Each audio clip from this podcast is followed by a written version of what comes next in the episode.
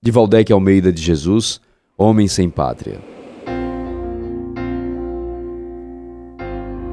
Tiraram meu saber, levaram meus bens, mataram minha história, assassinaram minha família, mudaram minha língua, devastaram minha geografia, poluíram meus pulmões, cegaram minha perspectiva, truncaram meu destino, cortaram meus laços e destruíram minhas raízes ensinaram-me a ser outro, com gosto, língua, sonhos e medos. Apagaram minha fogueira, derrubaram minha floresta. E agora? O que me resta? Ainda sou humano. Não venderam minha alma ao diabo. Ainda sonho.